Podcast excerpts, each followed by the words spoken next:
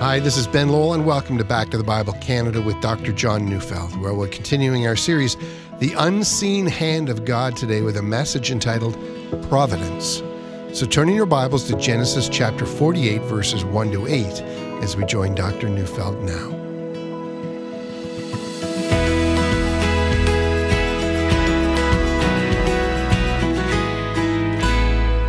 I have on more than one occasion spoken on the issue of providence. Now, if you listen to me frequently, you're going to know that I love to speak about this matter. That's, you know, that's because for me it's a most precious truth. But I'm also aware that the matter of providence is not well understood. To put most simply, providence means that God governs all things. So we might consider Colossians 1:17, which says, "And he is before all things, and in him all things hold together." Now, he in that passage refers to Jesus, the eternal Son, and the idea of holding all things together is actually quite a profound statement. The universe, according to this passage, is held together or continues to exist because at each moment Christ wills that it should. Hence, all things that occur happen because of His expressed will, and they do. But of course, that leads to a question what of evil that occurs? I mean, does He will that to occur? And here, in order to answer that important question, we must delve into what we mean by the will of God. Now, I've discussed these matters before, and so I will not repeat that here, only to say that when we come to the 45th chapter of the book of Genesis, we come to the very problem that we're speaking about. Did God will evil? Well, in order to answer that, we've got to consider the matter from at least two different vantage points. The first comes from 1 John 1, verse 5. This is the message that we have heard from him and proclaimed to you that God is light, and in him there is no darkness at all. That is, God is not about doing evil. Instead, he only does what is good. God does not will evil in the sense that he wants it and is looking for a way in which evil might be done.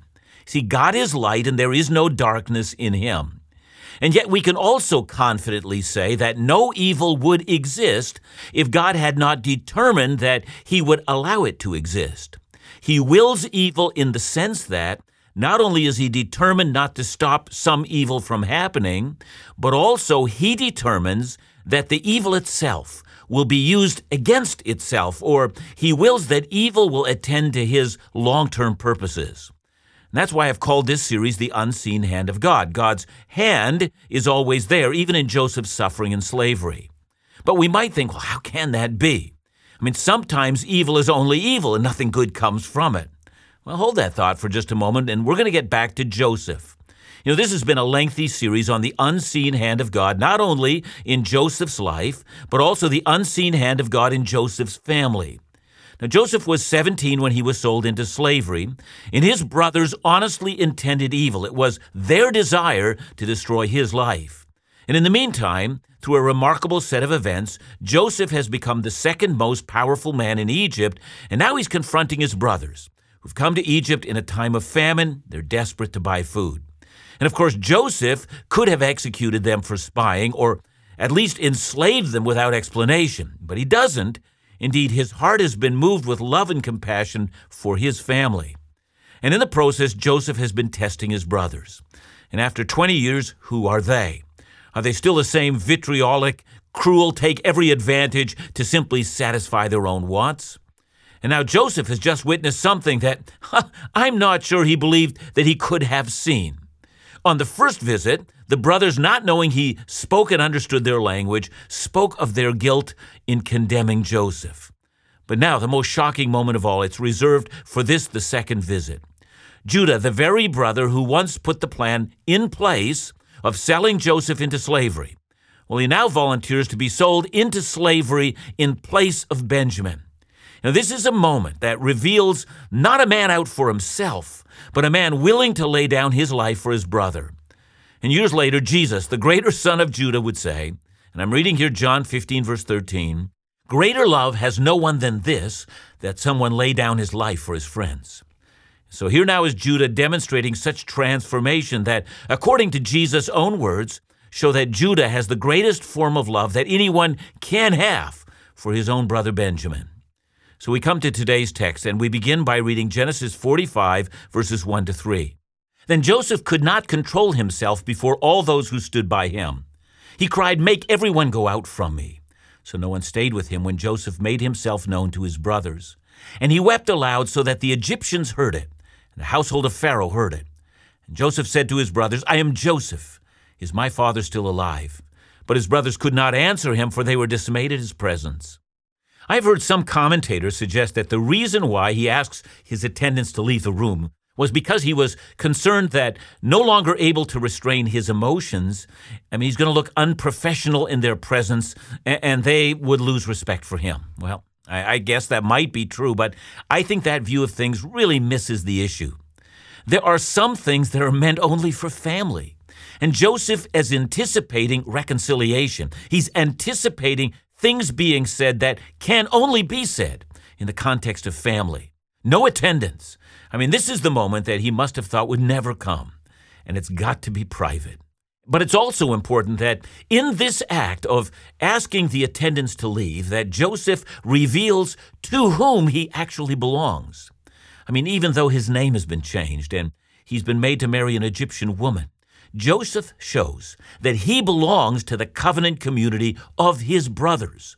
See, Joseph, you might remember, is mentioned among the great heroes of the faith, which is found, of course, in Hebrews 11, verse 22. And that passage says, By faith, Joseph, at the end of his life, made mention of the exodus of the Israelites and gave directions concerning his bones. That is, Joseph's people the place where he wanted his identification, the people among whom he wanted to be buried, and the eternal hope that he had nurtured in his soul. I mean, all of these things belonged to the holy people of God. Even though he was still unreconciled with them, he dreamt about a time when it would no longer be so. And so Joseph, knowing the time that God has now given him, sends his attendants out and he begins to weep. And you've got to believe that he's straining now in the language of the Hebrews to tell his brothers who he is, but at first all he can do is weep. The Egyptian officials, his attendants, who must still have been standing outside of the door, are hearing him weeping. And it might also have been that members of Pharaoh's court were there, and they also heard him weeping quite loudly. But inside the room, he's straining to speak. I am Joseph, he finally says, and then strangely he adds, Is my father still living? And I say that strange because as we remember, he has been asking about his father before. But of course, at that time, he's asking formally. And he doesn't yet know that the brothers are only answering in order to say the right thing, in order to appear innocent before the ruler of Egypt. But now, in this emotional statement, he says, Tell me as your brother, how is my father? You know, the ESV translation says that the brothers were unable to answer because they were dismayed in his presence. It's, it's an interesting choice of words dismayed. You know, other Bible translations say that they were terrified in his presence. And still other translations say they were stunned.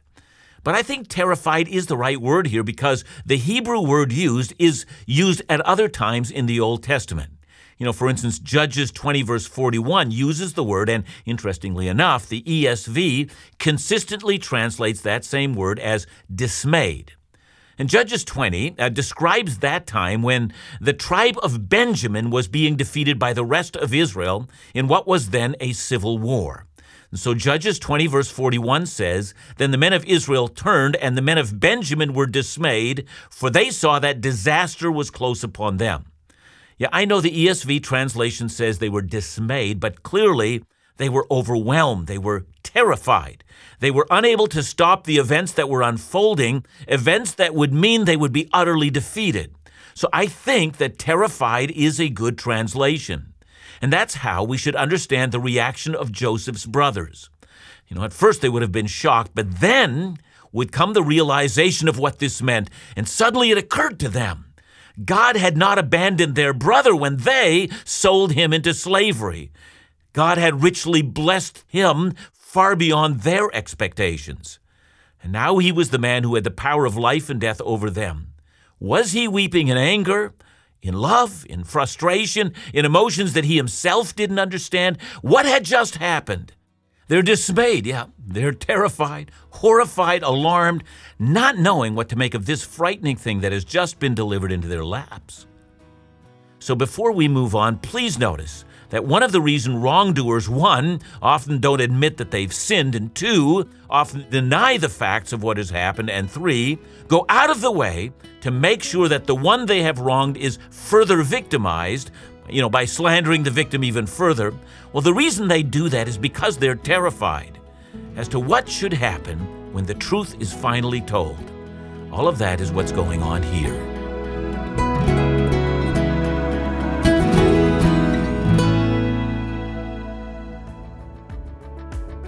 As a ministry team at Back to the Bible Canada, we'd like to express our incredible gratitude for your kindness and generosity in helping the ministry exceed expectations during our October One for One match campaign.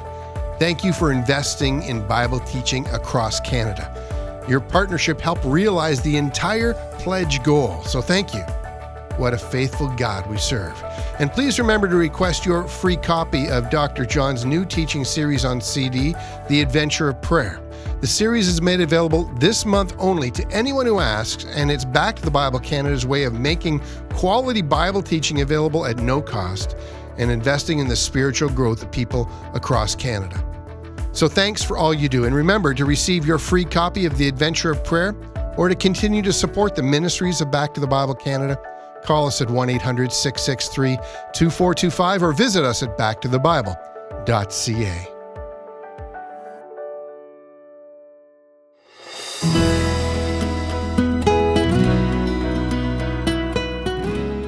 Joseph has just revealed himself to his brothers, and it's undoubtedly true. He is Joseph. You know, for the first time, they've heard the ruler of Egypt addressing them in their own language. Furthermore, up until now, they've only told the ruler that they have a brother who is no more.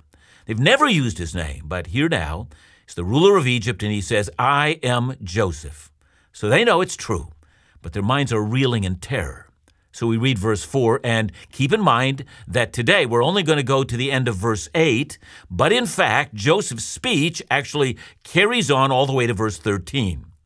The brothers say nothing during his lengthy speech. They simply listen. They're afraid, they're terrified, they're stunned and overwhelmed.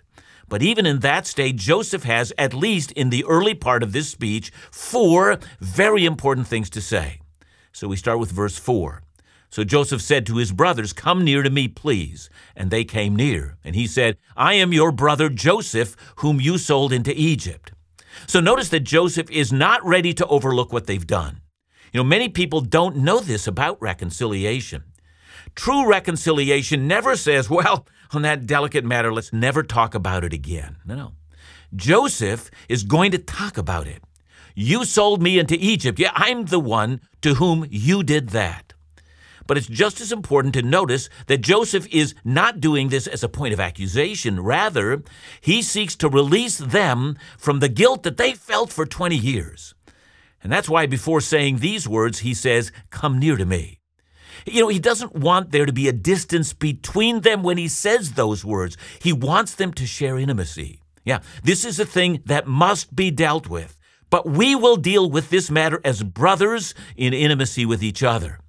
That's the first thing that Joseph says. But the second thing, well, that gets us to the point of the matter. It's the matter of providence. You know, providence, that is, our understanding of providence, allows for reconciliation. You see, there really is no reason for the brothers to be terrified because the brother who they wronged believes in providence. Look at verse 5. And now do not be distressed or angry with yourselves because you sold me here for God sent me before you to preserve life. You know, Bruce Waltke, I think, said it best. He said, Joseph directs their gaze away from their sin to God's grace. Yeah? It is grace that Joseph wants his brothers to see. So I imagine them here standing in a semicircle close to one another. They're huddled together, and Joseph is counseling them. Don't be angry with yourselves. Don't live forever under an experience of guilt and distress. Now, listen, my brother and sister, I, I know of people who have been wronged and are motivated by only one thing. I mean, they want the person or the people who have hurt them to feel guilt and to spend the rest of their lives paying for what they've done. They want the guilty person to feel what they felt when they were victimized. But Joseph believes in providence. God uses the evil that was done to me to place me in this position. And right now, I'm actively involved in saving lives all throughout the region. Many, perhaps hundreds of thousands of people would have starved to death had this evil turn of events not have happened. God willed me to be sold into slavery. And notice carefully that Joseph is not saying that the evil of selling him into slavery isn't evil. He is, however, arguing for God's providence. In providence, the God who sustains all things has willed that the evil would not be stopped or even impeded. He had determined that this evil, which was truly evil, would be used to save life after life after life after life, to offer up to people the grace of a loving God who cares for the lives of people. God is good to all. God blesses both the just and the unjust. God appoints means whereby people are given safety and life and gladness of heart. Hence, says Joseph in this case, this, that is, my slavery, is how God accomplished it. Now we notice that Joseph has said two things. And the first is, let's not paper over your sin. You sold me to Egypt. But let's not spend our lives blaming, for this evil was willed by God for the saving of countless lives. Even though this evil was evil, God willed that it should be allowed to occur so that this could now happen. The knowledge of God's unseen hand changes everything. Now, Joseph's third statement, and that's found in verses 6 and 7. For the famine has been in the land these two years, and there are yet five years in which there will be neither plowing nor harvest. And God sent me before you to preserve for you a remnant on earth and to keep alive for you many survivors. See, notice how quickly Joseph goes from, you know, God's wider designs to God's designs among the covenant community of God's holy and chosen people, that is, the family of Abraham. God, who knows the end from the beginning, knew that the family of Israel would perish unless he intervened on their behalf. And throughout this study, we've noticed that. You know, we first noticed that the family of Jacob was consumed by jealousy and revenge, idolatry, you know, sexual sins, great many other sins. This is a family who are called to be God's holy people, and yet they were not holy. And then we also notice that this family was slowly being assimilated into the wider Canaanite culture so that, I mean, given enough time, they would simply be no more. And now we also notice that the, the famine raging through the land would have meant that Jacob and his family would simply have died. So, from a wider vantage point, we should see that the evil one, that is Satan, is hard at work to destroy this family, and in so doing, he is at work to prevent the Savior of the world from coming and offering salvation to all who would repent and believe. Everything, everything is at stake here. Now, Joseph doesn't know all of that, but he does know, look again at what he says God sent me ahead of you to preserve for you a remnant in all the earth. God sent me, God chose me to save our family. All these events are the unfolding of God's purposes. But even when Joseph was young, God even then was giving him dreams about his chosen calling. And all that had happened to Joseph was the outworking of God's wider purposes. He was securing the hope for a future existence of the people of God. Now, all that said within the backdrop of the fact that the, the famine had just begun. The family is a long way from being out of the woods just yet, but Joseph is going to secure their future. So let's review again.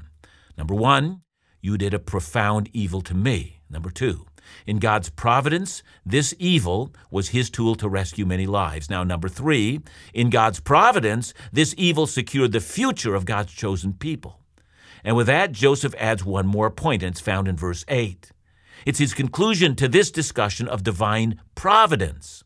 Look, read verse 8 carefully, and if you take verse 8 to heart, I promise you it's going to change your life. So here it is. So it was not you who sent me here, but God. He has made me a father to Pharaoh and lord of all his house and ruler over the land of Egypt. I mean, consider the last part of the verse. You know, God says Joseph has made me a father to Pharaoh himself. That is, Joseph realizes that he has become a father figure to Pharaoh. Pharaoh has come to rely on Joseph for, you know, for wisdom and for how to undertake action and as someone he can rely on. That, says Joseph, is who I have become after you sold me to Egypt. And that is to say, Joseph fell, but he landed on his feet. God oversaw that. I've been given a position, he says, that is the greatest position in the land. That's what I've become. And so here's Joseph's conclusion You didn't send me here, God did. Now, we might protest and say, well, wait a minute. It was the brothers who sold him as a slave to Egypt, and it, and it was they who deprived him of years of relationship with his family. Ah, but if we responded in that way, we've learned nothing about God's providence. See, God holds all things together. God wills all things. Even the evil that is done is willed by God in the sense that God willed that it be allowed to proceed. And that, my dear brothers and sisters in Christ, is why you can live free from anger and bitterness, free from an eternally wounded spirit, and free from a sense that things should have turned out better than they did. Not so. Things could not have turned out any better than they did because God willed that they should be this way. But still, you might protest, but wait a minute. You know, I am glad things turned out so well for Joseph, but they haven't turned out that well for me. Uh, you're clearly not a man or woman of faith if you think that way. You know, there's an old saying that applies only to God's chosen people. If you'll not confess your sins and surrender to Christ, this doesn't apply to you. But if you surrender to Christ, know this everything for God's people turns out well in the end. And if it hasn't turned out well, listen, it only means that it's not the end yet. Once you grasp God's providence, you can live in faith, you can live in freedom, you can live in reconciliation, and you can live in such a way that blesses as many as possible.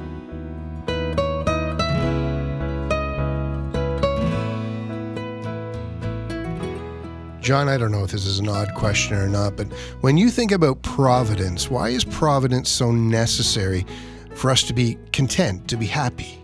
Yeah, and it really is necessary for us because I think all of us know that uh, life is filled with unexpected events. I mean, some of those, of course, are welcome, and we'd be happy to say, you know, thank you, Lord, for having arranged those events. I would never have been able to plan for those. But as you and I know that there are many events in our lives that take us in an unexpected turn and leave, and leave us with a deep sense of either disappointment, even bitterness, uh, anger at people who have wronged us, all these things. You get providence deeply in your heart and in your spirit. You begin to see that uh, the hand of God is always at work, uh, providing for not only His glory, but He's interested in our long term good so that our happiness in eternity would be enhanced and magnified. Now, grasp a hold of that, and it changes everything. Thanks, John. And remember to join us again tomorrow as we continue our series, The Unseen Hand of God, right here on Back to the Bible Canada, where we teach the Bible.